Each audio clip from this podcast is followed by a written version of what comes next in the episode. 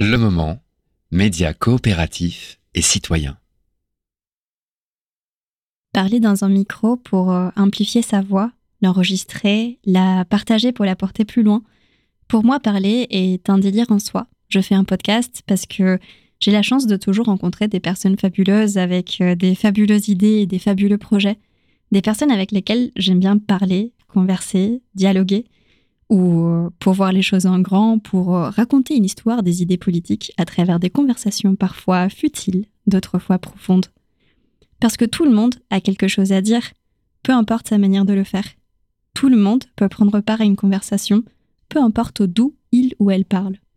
Je n'aime pas croire qu'il est important de savoir d'où vient la personne qui parle, quelles études elle a faites, ou dans quelle institution elle travaille, pour reconnaître qu'elle a une idée qu'il vaut la peine de partager.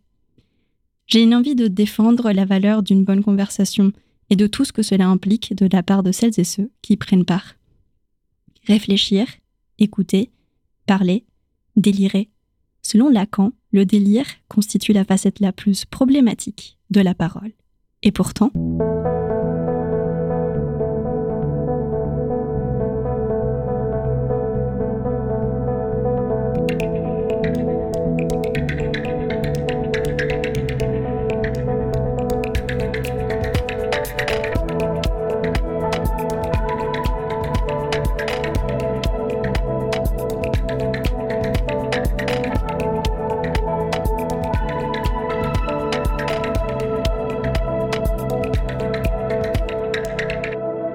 Aujourd'hui, je vous partage mon petit délire sur le parler. J'ai toujours aimé parler, mais j'ai mis longtemps avant d'oser parler publiquement de ce que j'avais envie de dire. Je ne me trouvais pas légitime, je ne me trouve toujours pas légitime d'ailleurs, mais je le fais quand même. Cela étant, j'ai toujours eu quelque chose à dire. Bébé, j'ai parlé très tôt.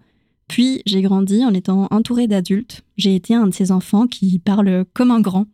Ça fait encore beaucoup rire une de mes tantes quand elle se rappelle de moi, toute petite, qui lui proposait de se poser pour discuter et boire un thé. Un chouette endroit, un coucher de soleil, un bon truc à boire et une bonne conversation. Ma définition du bonheur, tout simplement. Mais parfois, voire souvent, on parle sans rien dire. Les conversations un peu banales. Le fameux small talk m'exaspère. Parce que plus que parler, ce que j'aime, c'est les conversations. Je les ai toujours aimées, je les apprécie même lorsque je n'y participe qu'en les écoutant. Pour être honnête, parfois, je préfère juste écouter. J'ai très vite été séduite par tout ce qui peut se jouer dans une conversation. Ce qu'il s'y dit, mais aussi ce qu'il ne s'y dit pas, le non-dit, les choses qui restent cachées, les secrets, la source de la vraie information. Parce que parler, se parler, représente la possibilité de savoir, et surtout de savoir quelque chose que d'autres ne savent pas. Peut-être que mon vrai délire dans tout ça, c'est de savoir.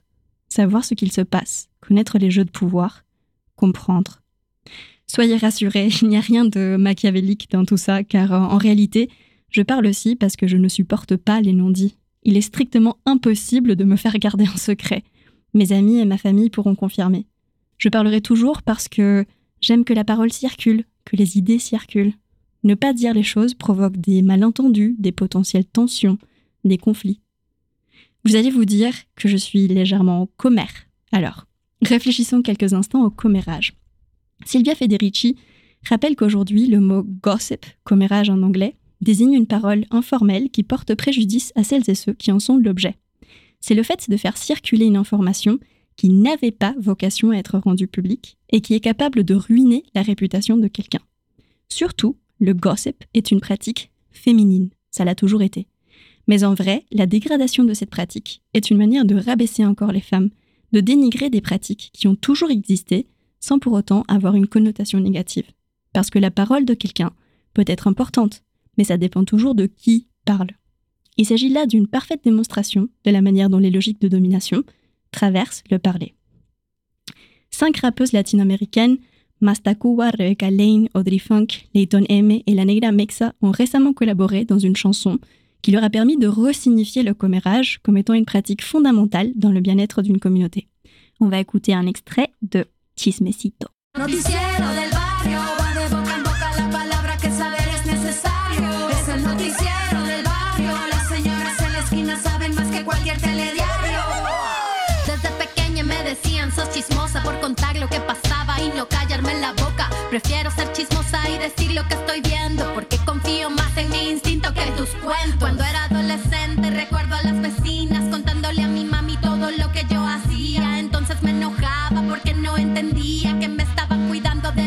Que había.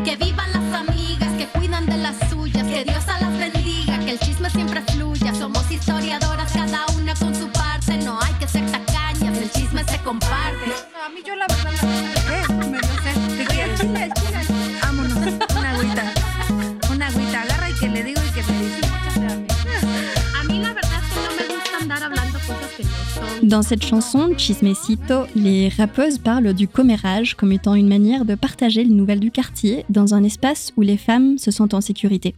Une façon de veiller les unes sur les autres. Aucune volonté de nuire donc, tout au contraire. Le problème n'est pas le commérage, disent-elles. Le problème, c'est les yeux avec lesquels tu le regardes.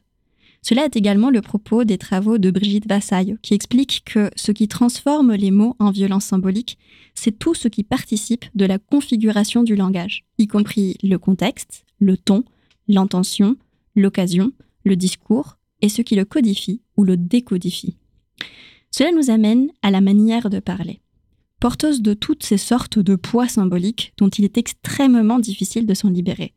Mais aussi, pourquoi faudrait-il s'en libérer? Faut-il modifier nos manières de parler pour euh, plaire aux autres? Pour mieux s'intégrer dans un certain milieu social, dans un pays? Pour rencontrer quelqu'un?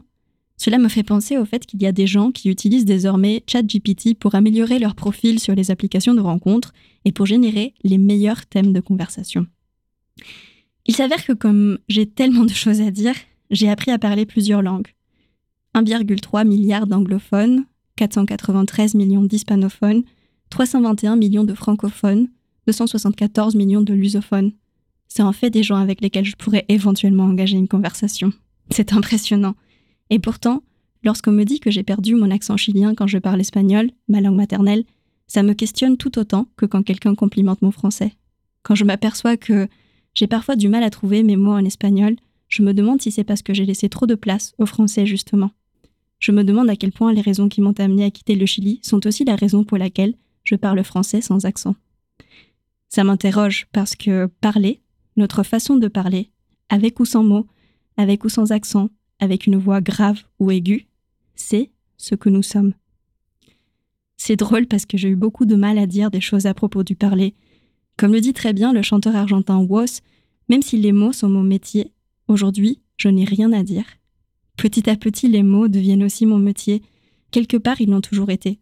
Ce n'est jamais facile de trouver les bons mots, et c'est peut-être pour ça qu'on passe nos vies à demander aux autres de nous dire ce que nous aimerions entendre. Raconte-moi ce qu'il se passe. Dis-moi que tu m'aimes encore. Parle-moi de toi. Nous cherchons sans cesse à savoir ce que parler veut dire, comme dirait Bourdieu. Ce que quelqu'un a voulu nous dire, le sens caché de ces mots, c'est non dit. J'ai ainsi envie de dire parlez-vous.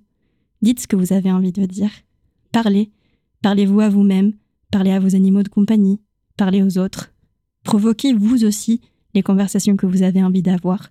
Haussez vos voix et dites haut et fort ce que personne ne pourra dire à votre place. Mon petit délire est le petit format de mon podcast C'est quoi ce délire? Un projet à la fois très personnel et très collectif. Il est proposé par le média coopératif et citoyen Le Moment. Je remercie Manu pour la réalisation de cet épisode, Théo pour l'habillage musical et Mélodie pour l'identité visuelle. Pour connaître la suite de mes délires, solitaires ou partagés, je vous propose de vous abonner à ce podcast sur votre plateforme d'écoute préférée ou bien de me suivre sur Instagram danae-mro. Merci de m'avoir écouté et à très bientôt pour un prochain délire. Vous avez écouté une émission proposée par Le Moment, à écouter en replay sur lemoment.org.